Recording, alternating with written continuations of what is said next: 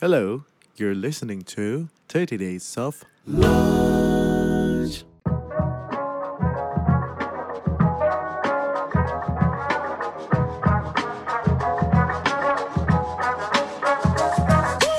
If you want to move industry, kita mesti understanding what is our transferable skills. Orang itu harus agile, punya kemampuan untuk uh, berkolaborasi. Kalau anak sekarang mungkin bilangnya nggak baperan gitu loh.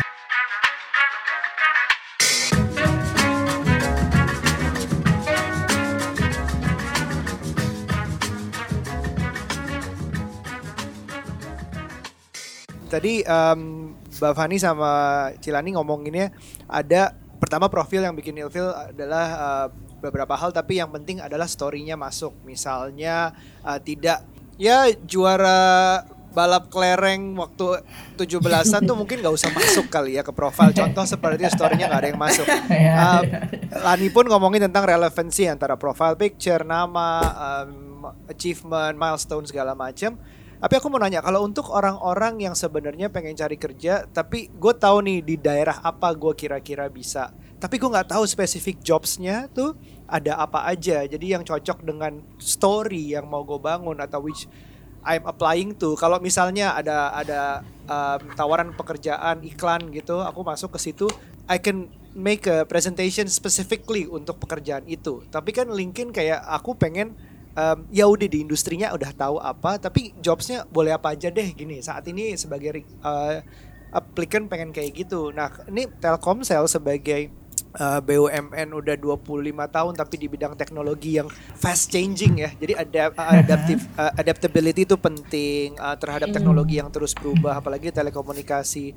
Aku yakin jumlah jobs atau jenis pekerjaan yang ada itu juga berubah terus bahkan nambah bukan berubah ya mungkin nambah terus ternyata hmm. ada harus di bagian big data lah di bagian um, 5G lah di bagian banyak banget yang aku sekarang um, katanya ada plat apa mau kerjasama dengan streaming services baru yang anakku lagi incer itu juga contoh pasti harus ada yang ahli ke situ lah.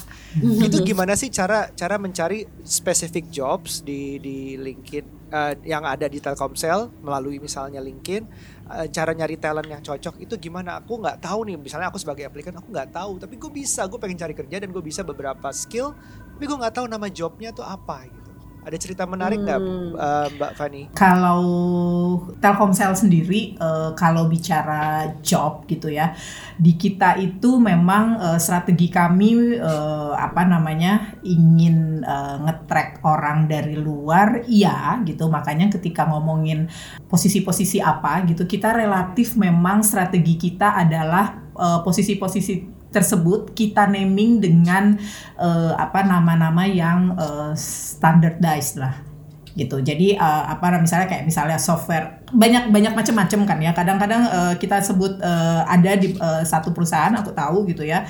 Seorang uh, data science atau data engineer gitu, itu dibilang misalnya abrakadata gitu. Apa pun lah nama-nama okay. yang uh, apa namanya yang unik-unik gitu ya. Tapi kalau di Telkomsel sendiri strategi kita adalah kita pengen pertama orang yang uh, seperti tadi Aryo bilang orang yang ingin uh, tahu posisi-posisi apa sih lagi dibuka di Telkomsel itu uh, uh, tahu gitu. Ketika misalnya dia ngomong oh Telkomsel lagi, lagi cari data scientist di mana pun gitu ya. Data scientist ya itu pekerjaannya. Modeling data gitu melihat uh, opportunity uh, data tersebut bisa dijual atau enggak dan lain sebagainya. Misalnya kayak gitu uh, itu masih apa namanya kayak misalnya UX design gitu. Kita sebutnya juga tetap uh, UX design. Pertama adalah biar orang tadi yang uh, masuk yang pengen searching yang pengen tertarik gitu untuk masuk Telkomsel dia uh, punya uh, pemahaman yang sama terkait terkait uh, job apa dan pasti di bawahnya ada kita kasih deskripsi gitu ya. Terus uh, yang kedua juga kita juga pengen talent kita pun juga. Jadi misalnya ketika aku deh Fanny gitu ya. Aku disebut misalnya seorang uh, ya misalnya manager talent and career management in Telkomsel. Siapa pun yang baca itu tahu oh bidangnya pasti seputar people nih pengelolaan people.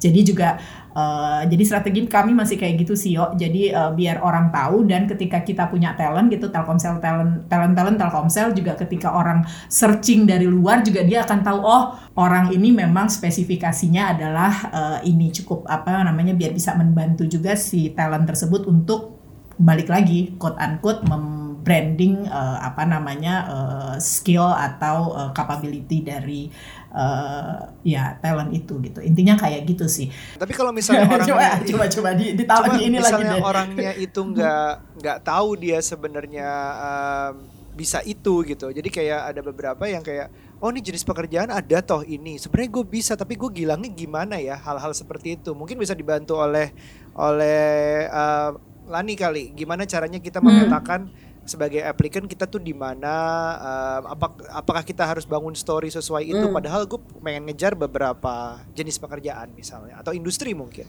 Mm. Mm. Oke, okay, so basically uh, ini dari dari applicant side lah ya dari, dari applicant side. side. Mm. Oke, okay. okay. and we know that uh, the world is uh, you know changes changing so fast, yep. right? Like what we learn today may not be relevant tomorrow. that's hmm. fast. I hope that's, so, that's not that fast though. it could be that fast ya, because we don't know what happened tomorrow juga kan. Kita bukan psychic ya. Uh, uh. So uh, again, yang tadi juga banyak banget di um, if you if you read like uh, apa World, Economic Forum itu juga dimention right by uh, 2020 which is this year like uh, they they have this 2017 paper that uh, 2020 itu akan kerja uh, kerjaan tuh berubah semua gitu which is true right? And then because of this pandemic juga uh, what happened that can be done by two years it's uh, happening in two months right? So I'm actually quoting Satya Nadella punya hmm. uh, remarks. So hmm. he was saying that in Microsoft, right? So the, the the transformation is really really seen really fast. Okay. So what happened uh, in that he feels that uh, it can be finished by two years. Now it can be finished by two months. Right di Microsoftnya sendiri gitu. Nah maka maka dari itu as um, job seeker kita juga mesti ngerti gitu. Oke okay, the world is changing so fast. The skills that I got juga mungkin uh, by uh, a few years sudah irrelevant gitu yang gue belajarin selama SD SMP uni mungkin yep. udah non existent gitu loh, right? Nah jadi uh, again kita harus benar-benar aware what's going on in the world, uh, market trendsnya ke mana. Dari sisi pandemi sekarang pasti ada company yang thriving, ada company yang uh, struggling. Nah ini kita juga mesti tahu industri mana yang bisa kita uh, explore right? So tadi bener sih kata kamu Aryo. Jadi kalau misalnya oh dia udah tahu nih industri ini lagi thriving, tapi nggak tahu ya posisi apa yang ada gitu hmm, ya. Yeah. Tapi ya paling paling bener sih if you want to move industry kita mesti tahu um, your own self, right? Understanding um, what is our uh, transferable skills right? Transferable skills. Okay. Mm. Yeah, most of the transferable skills sih normally itu soft skills. Yeah. Right. Uh, uh, jadi kayak collaboration skills, communication skills, uh, resiliency, uh, apa sih EQ lah. Sekarang ada LQ, learning quotient gitu. Gimana lu bisa belajar uh, apa agility ya. Jadi learn, unlearn, relearn gitu. Ya, so itu yang dicari karena sekarang ini mungkin uh, jobs yang ada itu nggak exist three years ago. Hmm. Jadi semuanya lagi learning method nih, yeah. lagi learning journey-nya sama gitu hmm. ya. Hmm. Jadi kita uh, as a human being ya we need to un, uh, mengerti gitu. Kita harus belajarnya apa. Jadi you can actually uh, go to the job posting misalnya yeah. kalau misalnya kamu udah ready nih I wanna apply to jobs gitu kan so uh, again yang tadi Mbak Fani juga bilang kan ada postingan juga di uh, each of the companies nah you hmm. can actually see job descriptionnya seperti apa skillsnya yang yeah. mereka cari apa, okay. right? That's so dari situ lu belajar. Kayaknya skills yeah. yang di list kalau di LinkedIn tuh ada sekitar 10 skills yang di list according to eh, relevant to the job itself. Jadi ada di job postingannya lah ya, kamu bisa lihat. Nah, tapi misalnya kalau kamu pengen banget uh, kerja seperti itu, cuman skills kamu uh, cuman ada 3 out of 10 misalnya. Then you can uh, belajar lagi yang skills yang dibutuhkan. Udah hmm. itu uh, you try to reach out to uh, company punya recruiternya atau enggak connect with the people there uh, and then showcase that you've learned uh, something new and you're passionate about it and you want to join their company gitu. Jadi storynya emang lebih panjang. Terus mungkin aku bisa nambahin juga sedikit ya. Ya. Eh, balik lagi ke apa kalau dari view-nya eh, si applicant gitu ya. Dia harus tahu bahwa eh, mereka itu udah eh, udah punya pengalaman atau belum, fresh grade atau enggak gitu. Karena ketika kita ngomongin fresh grade, pasti eh, employer punya apa namanya eh, requirement sendiri, tapi ketika kita ngomongin experience itu biasanya kita juga punya eh, apa namanya requirement sendiri gitu ya. Jadi ketika eh, contoh misalnya eh, fresh grade gitu ya, kita udah tahu bahwa kita punya eh, apa eh, lebih eh, long eh, period gitu, di mana si orang ini ketika masuk ke company gitu ya, eh, dia bisa masih bisa kita develop dan lain sebagainya. Tapi ketika eh, si applicant itu adalah applicant yang sudah eh, punya pengalaman, pasti seperti yang tadi Lani bilang gitu. Telkomsel itu perusahaan apa gitu. Ketika di, misalnya bilang bahwa oh Telkomsel ini kayaknya lagi banyak nih program-program transformasinya gitu. Ketika eh, apa namanya eh, dari biasanya dari wawancara apa lebih banyaknya ke soft skill lah gitu ya. Benar tadi eh, kalau eh, pengalaman aku pernah gitu ya ada 20 orang data science hebat-hebat semua gitu. Eh, apa namanya sudah lolos tes eh, awal gitu. Kita pakai eh, standar tools eh, tes di awalnya gitu sudah lolos semua. Kita tinggal coba mau nyari eh, dua dari 20 itu. Jadi satu banding 10 gitu ya. Eh, itu memang yang kita apa namanya yang kita tanyakan, yang kita kejar dan lain sebagainya udah nggak bicara apa yang eh, skill yang lo punya karena ketika udah lolos tools itu udah pasti oke aja lah globally ap- eh, apa namanya sudah pasti oke standar gitu. Nah apakah dia bisa eh, apa ya eh, adaptif atau tidak sih dengan eh, kondisinya Telkomsel yang lagi mau bergerak maju gitu Eh, apa kira-kira eh, yang paling kita apa namanya biasanya kita persyaratkan? Pertama aja adalah orang itu harus agile punya kemampuan untuk eh, berkolaborasi gitu ya. Terus ya istilahnya apa ya kalau anak sekarang mungkin eh, bilangnya nggak baperan gitu loh. Karena kan eh, siklus dari apa ya dari setiap project dari setiap eh, apa namanya pekerjaan. Sekarang itu kan pendek-pendek ya karena butuh apa namanya butuh go to marketnya lebih cepat dibandingkan eh, sebelum-sebelumnya gitu kan. Jadi eh, oke trial ketika apa namanya ada kesalahan masih harus ada di ini dia nggak boleh baperan tuh harus iterasi lagi dari awal dan harus seperti kayak gitu ya. Orangnya harus benar resilience gitu ya punya apa namanya kegigihan gitu terus eh, apa cepet nangkep opportunity dan ketika gagal nggak langsung eh, nggak langsung apa namanya eh, putus asa atau males gitu dan eh, terus udah gitu juga hal yang penting yang lain adalah karena pastinya biasanya capability capability atau uh, skill-skill itu khusus gitu ya spesifik. Jadi ketika dia gabung di suatu unit atau suatu project untuk delivery suatu produk, biasanya dia akan kerjasama baik di apa sesama orang uh, dalam perusahaan itu maupun dengan orang-orang di luarnya. Ketika dia tidak punya kemauan itu, kemampuan itu pasti akan jauh lebih sulit. Sementara kalau buat aplikan yang fresh grade tadi, open mind lah paling tidak. Jangan apa ya eh, apa namanya? Ya lu udah punya S1, lu udah punya S2, tapi balik lagi ketika masuk di perusahaan Aryo, Ruby sama Lani juga pasti ngalamin gitu ya. Eh, ya apa graduation kita atau ijazah kita itu something gitu, tapi eh, buat kamu berhasil atau tidak tidak melulu seperti hanya itu saja gitu kan butuh butuh apa namanya butuh ya butuh effort memang gitu untuk eh, bisa open mind lah terhadap semua dan adaptif juga ya gitu itu sih kalau kalau dari sisi aku Thank you banget eh, Lani dan Mbak Fani udah cerita. Gue mungkin sedikit konteks kan ke teman-teman yang dengerin gitu. Gue jadi ingat the first five year of my career kerja sama orang gitu. Em, bener banget ada skill-skill yang transferable, ada skill-skill yang waktu kita kuliah kok nggak kepake di kerjaan gitu. Selalu ada hal baru yang ketika kita masuk suatu kerjaan mesti kita pelajari on the spot. Misalnya gini, saya udah belajar tentang marketing, belajar tentang eh, gimana caranya build brand gitu di kuliah. Ketika masuk kerjaan pertama, alat berat ketemunya sama transformer transformer itu ya dan Autobots gitu, eskavator, bulldozer, crane gitu. Nah saya kan nggak ngerti itu, right? Walaupun saya tahu cara jualan, cara marketing, tapi saya mesti paham produknya. Jadi saya butuh beberapa bulan bahkan beberapa tahun itu nggak ada habis-habisnya karena tipe merek jenis yang kita jualin itu ratusan. Uh, baru di tahun kedua saya sampai niatin belajar ngendarain ekskavatornya gitu. Jadi saya bisa loh bu gali lubang tutup lubang tuh pakai alat itu ya. keren keren keren.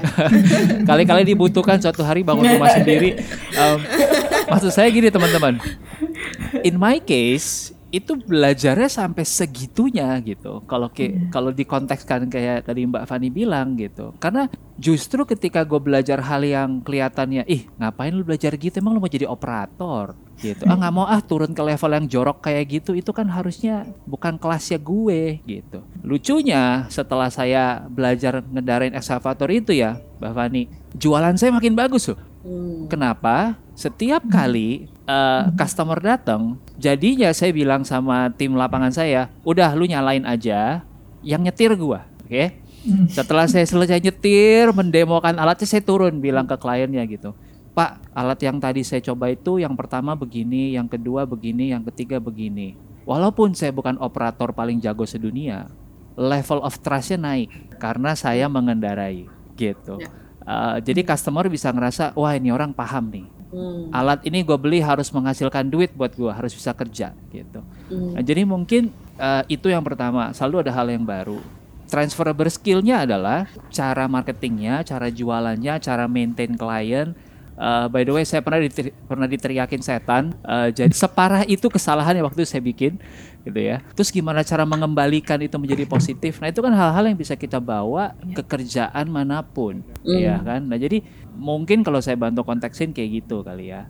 Um, Tapi Ya. saya jadi mau ngebawa satu pertanyaan baru nih. Karena banyak yang DM ke saya. Mas Rup, gue udah 2-3 tahun di bidang ini gitu. Let's say banking. Terus gue nggak ngerasa ini industrinya gua. Tapi katanya sih resenya recruiter, yeah. ini dikonfirmasi ya, yeah. biar ala-ala eh, apa namanya, ala-ala podcast sebelah gitu, ada kontroversinya. Eh, katanya mereka recruiter nih rese. Kalau gua dari banking, gua mau pindah ke telco nih, pasti gua udah dianggap nggak cocok, nggak bisa nih. Lu mesti mulai lagi dari bawah. Nah, jadi di satu sisi kita mau memulai lagi, kita niat, kita pengen belajar lagi, tapi buat mereka tuh kelihatannya nggak dikasih kesempatan gitu. Boleh confirm nggak nih bu? Nah, ini saya suka nih konten-konten apa namanya klarifikasi kan sekarang lagi beken konten klarifikasi. Betul. Tadi ya tergantung sih bidangnya sih eh, Iya.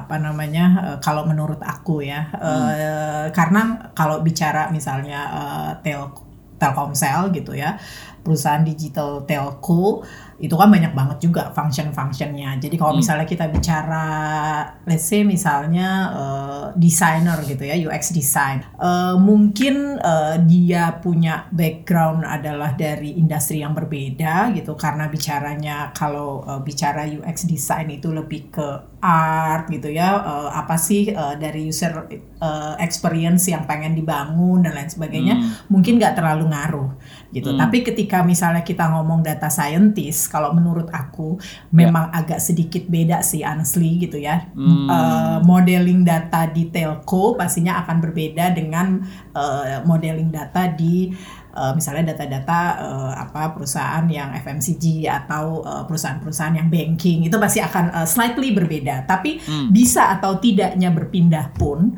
Ya. eh, kalau kami gitu ya eh, Telkomsel gitu kita punya eh, ada scoring apa scoring rule sendiri untuk eh, setiap eh, applicant yang masuk gitu ya Hmm. biasanya memang uh, di scoring rules itu ketika dia khusus untuk misalnya taruh uh, let's say kita ngob- ngobrol data scientist gitu ya khusus untuk data scientist misalnya memang kalau dia sesama telco mungkin dia dapat scoring uh, paling high lah tapi ketika Hmm. dia tapi cuma cum hanya untuk satu komponen saja itu Oh, bukan sa- berarti Iya, iya. ah, ah. Itu baru Jadi satu dari dari- sekian banyak variabel gitu dari ya. sekian banyak variabel gitu. Oke. Nah, terus kalau misalnya dia dari banking, relatively mungkin masih agak eh, sama tapi slightly berbeda. Oh, oke dia I akan eh, misalnya dapat poin middle. Tapi habis itu nanti scoring itu di apa namanya digabung lagi dengan sertifikasi, bahasa programming yang dia apa namanya yang dia kuasai gitu ya. Ada misalnya Python, R, ITL, apalah segala macam banyak banget itu aku nggak nggak nggak terlalu uh, apa namanya hafal detail juga gitu ya. Hmm. Nah setelah itu uh, biasanya yang kita lakukan adalah kita apa namanya kita evaluasi bareng, kita masukin ke satu matrix gitu. Oh kira-kira uh, ini yang benar-benar uh, apa namanya very fit sama kebutuhan Telkomsel ini yang mungkin uh, slightly apa namanya agak di bawah tapi masih punya potensi dan lain sebagainya. Intinya sih kayak gitu. Jadi kalau misalnya bisa pindah industri bisa banget gitu. Hmm. opportunity-nya terbuka banget gitu. nah cuma kalau memang dari aplikan yang apa fresh graduate kalau dari aplikan yang fresh graduate eh, menurut aku bahkan jauh lebih terbuka lagi sih Iya, gitu ya. iya, Ah, iya, iya, Eh, Mbak Fani boleh nggak khusus buat pendengar 3 Days of Lunch dikasih bocoran dong variabel-variabel tadi apa aja sih? Hmm, Biar menambah oke, kemungkinan oke. mereka untuk di approve di Telkomsel kalau ada yang tertarik. Oke, oke. Sebenarnya sih nggak ada nggak ada sesuatu yang apa namanya eh, berbeda jauh menurut Ya, ya, aku ya. dengan apa namanya eh, mungkin di perusahaan lain ya. atau industri yang lain gitu ya. Pertama ya memang eh, pastinya ketika apa namanya ketika eh, kita mengupdate profile atau buat CV pasti eh, siapa sih orang pasti pengen tahu dong? Siapa sih Fanny itu? Siapa sih Ruby itu? Apa sih eh, yang apa namanya mungkin eh, soft skill soft skill yang eh, jadi apa sih ya uniqueness atau identity dari kita gitu kan? Itu itu tuh standar lah. Yang kira-kira bisa eh, menunjang ketika nanti kita bekerja dengan apa namanya eh, role atau eh, posisi tertentu itu eh, soft skill soft skill itu akan menunjang kita. Itu itu pertama gitu standar gitu. Terus yang kedua seperti tadi apa namanya eh, sudah disampaikan juga sama Lani dan aku sebelumnya adalah eh, experience. Experience eh, kita itu udah pernah di mana aja. Tapi kalau untuk yang apa namanya fresh grade jangan jangan khawatir karena experience itu tidak melulu pekerjaan loh experience itu juga sekarang ini apalagi gitu ya. Kalau kita gabung di komunitas-komunitas tertentu aku aku eh, aku tahu banget gitu karena sering ngobrol sama apa para talent-talent ini eh, di internal maupun di luar Telkomsel gitu ya. Mereka punya komunitas. Biasanya tuh mereka akan sharing use case use case gitu ya eh, eh, apa namanya dari setiap industri di mana mereka bekerja atau eh, ya bisa juga di browsing gitu. Eh, itu bisa bisa ditulis sebagai experience juga atau misalnya ikut kompetisi tadi Hmm. kompetisi-kompetisi kayak hackathon atau apa pun gitu ya yang diselenggarakan itu juga bisa ditulis sebagai experience gitu. Bukan Terus, 17-an ya, Bu eh, ya? Ya, kalau 17-an agak-agak jauh ya.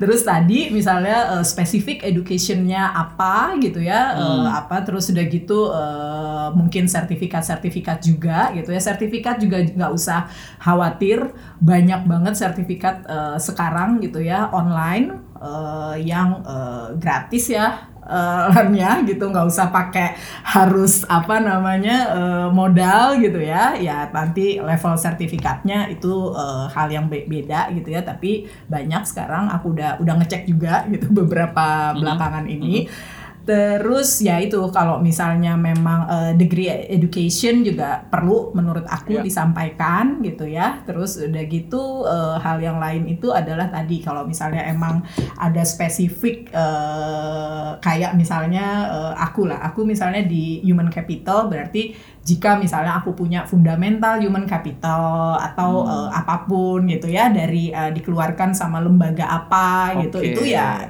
ditulis gitu jadi bisa apa namanya bisa mempertajam gitu bahwa Ya. oh ya orang ini memang dan itu masuk semua tuh di scoring ini lagi lagi buka kopean scoring soalnya Wah, udah bocoran banyak banget. Teman-teman catat ya. Komunitas atau organisasi ikutan kompetisi mana, sertifikasi sama pernah dapat approve atau join di lembaga mana. Ini ngaruh banget. Mungkin kalau boleh aku tambahin sedikit eh, saya juga sempat uh, menyari uh, nyari employee. Saya sempat nyari employee. Lalu salah satu hal yang saya suka adalah ketika cara mereka menceritakan ini juga di LinkedIn itu sangat baik. Misal nih ada salah satu yang saya suka banget sampai saya screenshot. Uh, teman-teman bisa belajar dari sini ya. Dia tulis bahwa uh, dia responsible untuk manage salah satu agency. Nah tapi menariknya dia nggak cuma tulis I am responsible for managing the agency. That's it. Uh, dia tulis responsible for managing the agency yang highly awarded gitu. Dengan hmm. kata highly awarded aja dia mau bilang bahwa ya boleh lu cari orang lain yang sama-sama agency tapi di dalam tangan gue agency gue highly awarded gitu. Nah jadi penambahan kata highly awarded itu menambah storynya lo gitu. Um, kemudian di kalimat berikutnya dia tulis bahwa um, dia berkontribusi kepada penambahan uh, klien dari dua menjadi 12 lalu dia mengenerate uh, triple digit revenue dan akhirnya bisa maintain 100% klien yang masuk itu stay selama dia di sana. Nah ini menurut saya salah satu contoh gimana kita bercerita menggunakan kombinasi achievement dalam bentuk data plus storytelling yang baik. Nah artinya waktu lo kerja teman-teman jangan cuman ya lewat berlalu aja gitu. Ketika lo punya sebuah achievement, punya sebuah pengalaman yang mau dicatat kontribusinya seberapa besar. Simpen dulu supaya suatu hari lo bisa ceritakan. Dan ceritakannya juga bukan tipe yang kayak banging your chest gua keren yeah. gitu. Yeah. Tapi bercerita dalam konteks apa yang lo bisa udah lo bantu si perusahaannya. Ya jadi jangan tulis um, karena gua lah perusahaan ini bisa menambah uh, apa namanya triple digit revenue. Enggak, lu cerita bahwa uh, bersama sama tim generate triple digit yeah. revenue kayak gitu. Nah, itu itu makes it more apa ya? Ini um, humble brag yang lebih lebih soft yeah. ya Iya, ya. iya lebih menarik uh, juga. Uh, uh, dan buat iya dan uh, apa namanya sedikit mau nambahin juga kalau hmm. uh, nanti juga mungkin uh, Lani yang uh, bahkan gitu ya LinkedIn kan uh, global gitu ya. Mungkin juga apa bisa share sedikit gitu ya.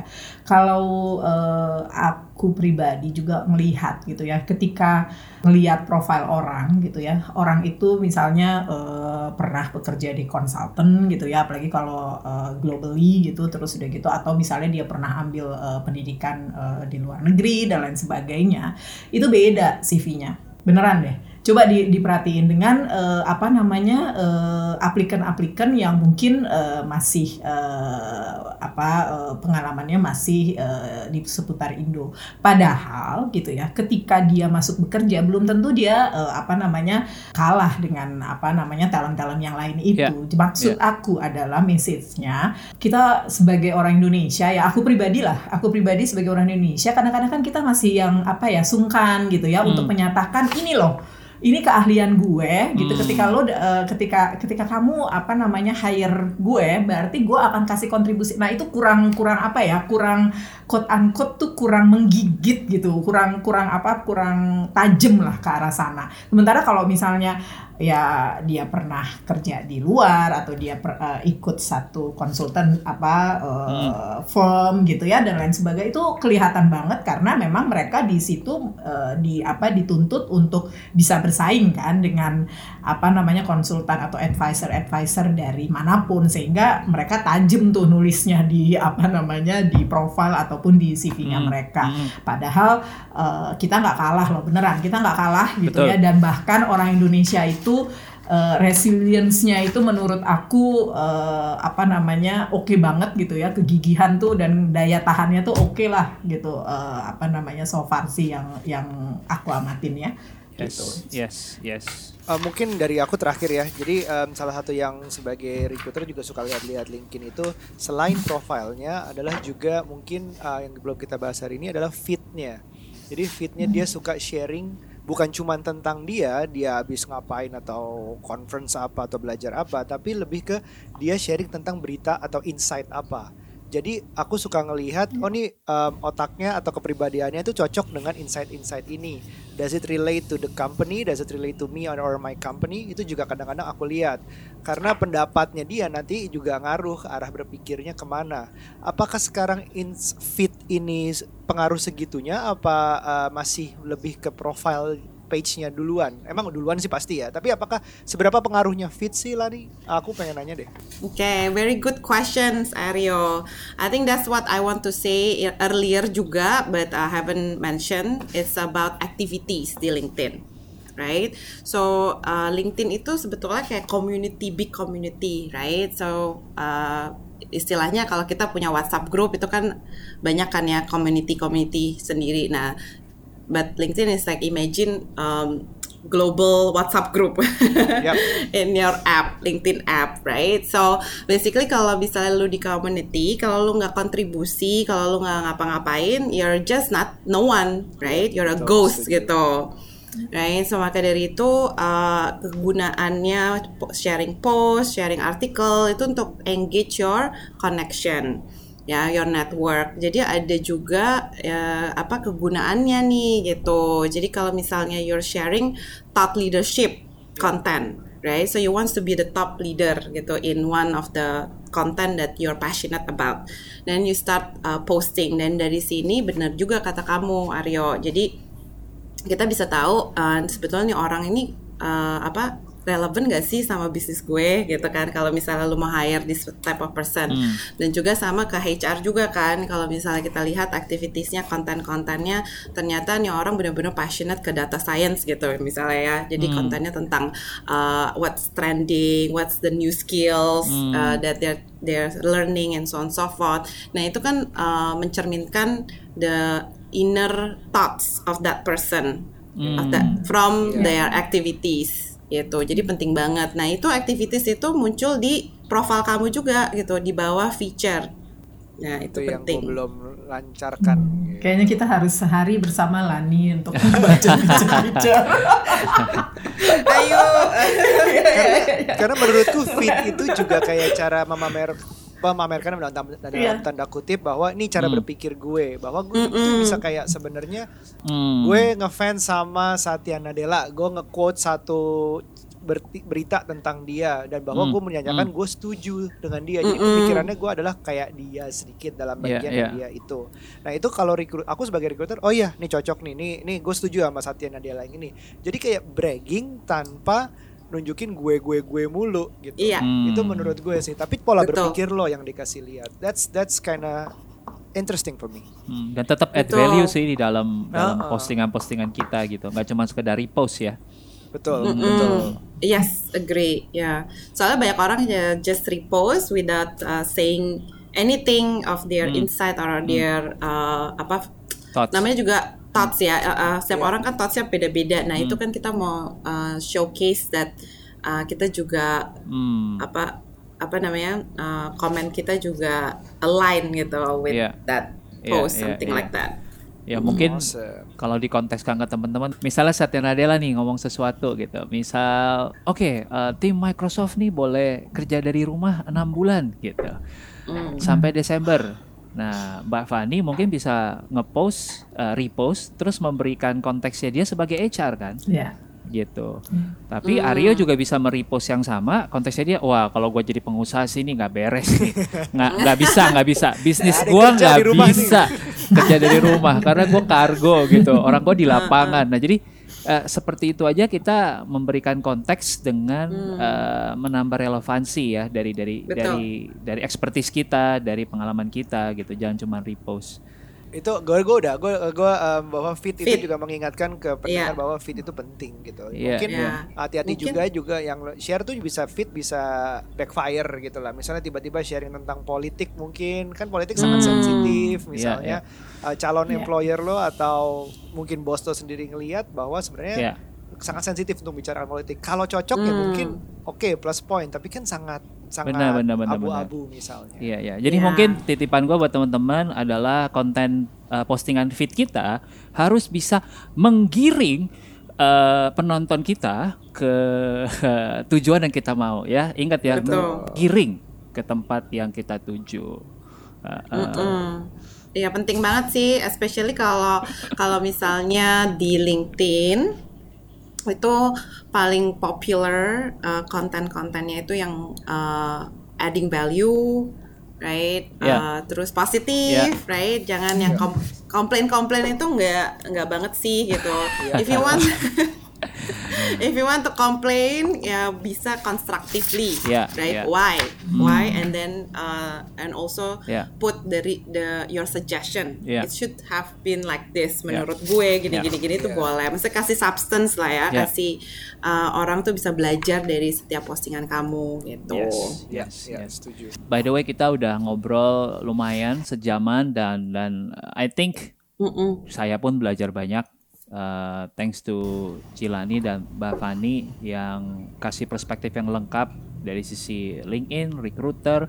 Uh, mungkin gue tambahin sedikit dari orang yang pernah kerja sebagai profesional dan Aryo juga sebagai pengusaha, sama-sama pengusaha. Mungkin terakhir kalau kita bisa kasih the last added value buat teman-teman pendengar adalah uh, bocoran dong kira-kira lima tahun ke depan, tiga tahun ke depan, profesi-profesi apa sih yang lagi hot, yang teman-teman dari sekarang nih mumpung ada waktu ekstra di rumah selama pandemi bisa mulai ngumpulin skillnya menuju ke sana. Atau mungkin sekalian Mbak Fani bisa kasih tahu, ini loh yang gue paling cari di Telkomsel. Nah, kali-kali ada yang masih nyari kerjaan gitu, lah yang dengerin ini. Silakan Lani dulu mungkin, abis itu boleh ke Mbak Fani.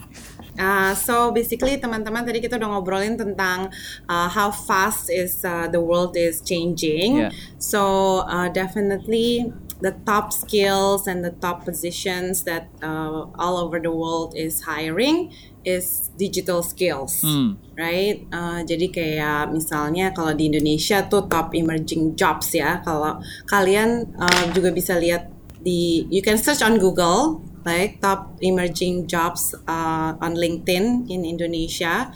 Itu tuh uh, ada AI specialist, uh, AI software engineering, Hmm. ya data scientist, customer success, Hmm. Java backend uh, developer, Mungkin product manager. cyber security juga kali ya karena Oh, banget, orang jadi iya. perlu banyak online gitu ya Ya, jadi itu bisa di uh, explore dan juga di LinkedIn ada namanya LinkedIn Learning. Hmm. Ya, for those who don't know, is our digital platform Hmm. yang kamu bisa belajar di mana aja and uh, kapan aja. Jadi ada app-nya. First of all is you need to download LinkedIn Learning app. App-nya Hmm. beda sama LinkedIn.com. Ya, so we uh, we actually give free courses. Ada kali um, almost 100 ya, 100 Wow. courses. Ya, jadi uh, can you just go to opportunity.linkedin.com. Nah, itu websitenya tuh semua list yang free courses. Hmm, situ kamu bisa belajar how to get a job, terus kamu juga bisa belajar digital literacy, right? Di- Digital literacy itu kayak Mi- Microsoft punya apa app gitu, uh, remote work, Office 365, Google Meet, Google Hangout segala macem. Uh, dan juga ada soft skill, right? Yang communication, teamwork, uh, yang tadi diomongin juga sama Mbak Fani yang uh, dibutuhkan tuh. Nah, kan sekarang is a good time to learn. Nah, ini cuman free sampai tahun depan Maret, Hmm. Maret tahun depan. Jadi uh, making sure you leverage this Ya. and get a certification. Ya, ya, ada ya. certification-nya. LinkedIn Learning, oke. nah Kalau dari Mbak Fani gimana nih Ya, kalau dari aku ini selalu seru ya ngomongin apa namanya future uh, jobs skill set, uh, uh, future jobs, capability capability yang dibutuhkan ini selalu seru. Sampai tadi pagi sebelum join ini pun masih uh, rame kita diskusi uh, soal ini gitu ya.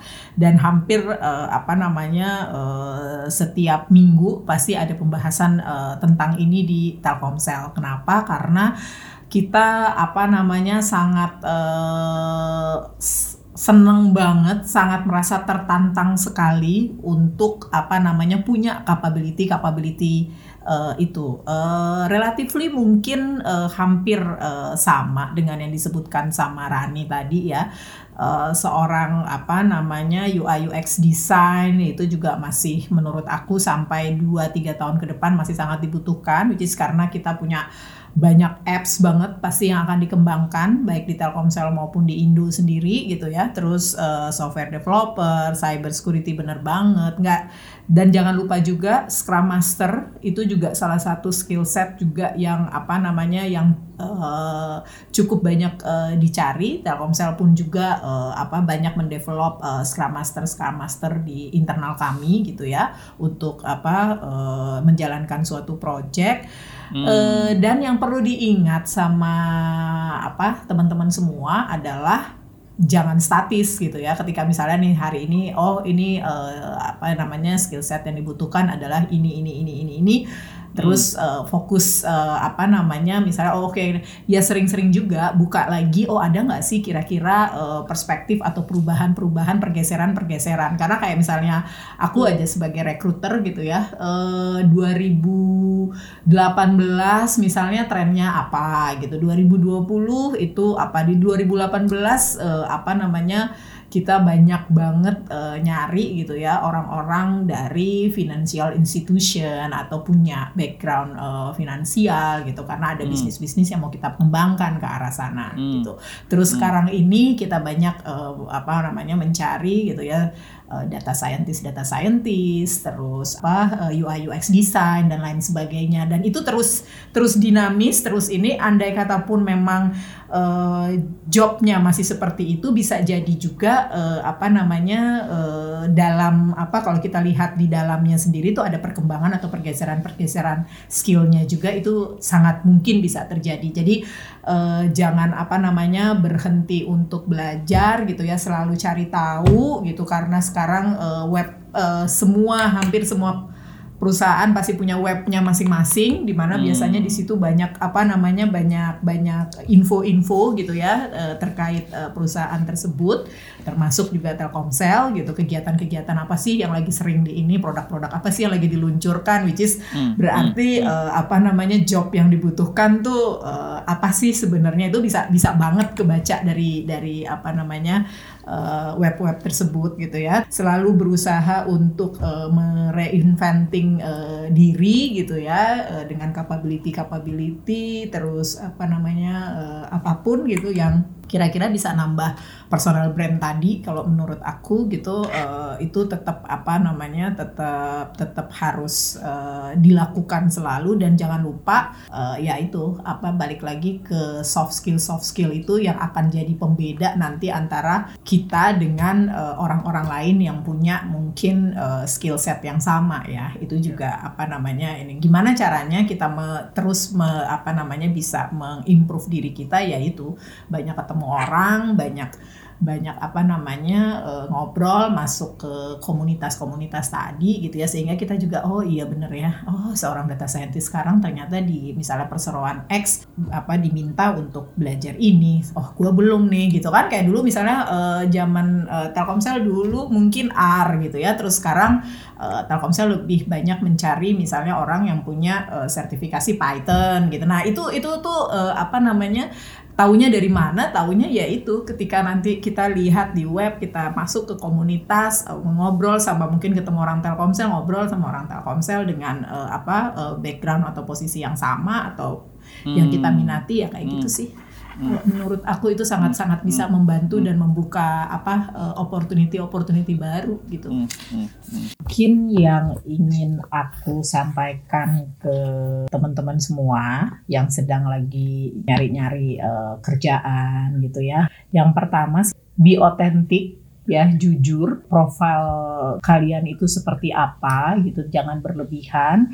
Disampaikan juga unik-unik apa yang uh, kamu miliki sebagai individu gitu ya. Yang kedua jangan capek gitu ya untuk selalu mereinventing uh, diri kamu-kamu gitu. Jadi menurut aku ya harus eh, siap-siap gitu mulai untuk mindsetnya itu adalah gua harus bisa gitu ya gua harus open mind dan uh, beradaptasi gitu dengan lingkungan sekitarnya. Hal-hal seperti ini tuh yang uh, bisa menentukan kita sukses atau tidak di pekerjaan uh, atau organisasi kita yang uh, baru. Thank you banget hari ini aku uh, mempelajari beberapa hal tentang tadi gimana caranya kita bikin semuanya lebih storyable. Um, storytelling itu penting dalam dalam mencari pekerjaan dan mencari orang mencari talent yang tepat. Itu semua storytelling dasarnya itu Jadi um, storytelling itu mungkin dasarnya ya salah satunya untuk kita mulai. Dan tapi terakhir uh, ditutup dengan menarik juga di mana Cilani dan Mbak Fani agak setuju dari bidang um, terus belajar. Terus belajar itu menarik banget di mana ada LinkedIn Learning. Terus tadi kita ngomongin juga tentang sedikit membahas apa uh, sambil lewat tadi ada LQ sekarang dan juga adanya uh, Learn unlearn dan relearn itu menarik banget karena balik lagi kita emang zaman itu what relevant today might not be relevant tomorrow which is serem banget sih itu sebenarnya. Yeah. Tapi kalau kita ngomongin jangka panjang yang lebih ya bisa mm. jadi kita bener mm. sekarang tahun depan mungkin kita salah It, yeah. everything mm. completely yeah. changes. Udah ketinggalan ya. Yeah. Udah, yeah. ketinggalan, udah ketinggalan gitu, banget. Jadi keep learning itu juga salah satu yeah. esensi yang aku sendiri sebagai entrepreneur dan content creator mm. juga ngambil dari hari ini. So thank you mm. banget uh, Mbak Fani dari Telkomsel dan Cilani dari LinkedIn. Ruby silakan. Um, gue mungkin buat teman-teman semua, gue sering banget dicurhatin, Mas Rub, gue habis dengerin podcast lo, tapi gue nggak tahu mau ngapain Ya Allah.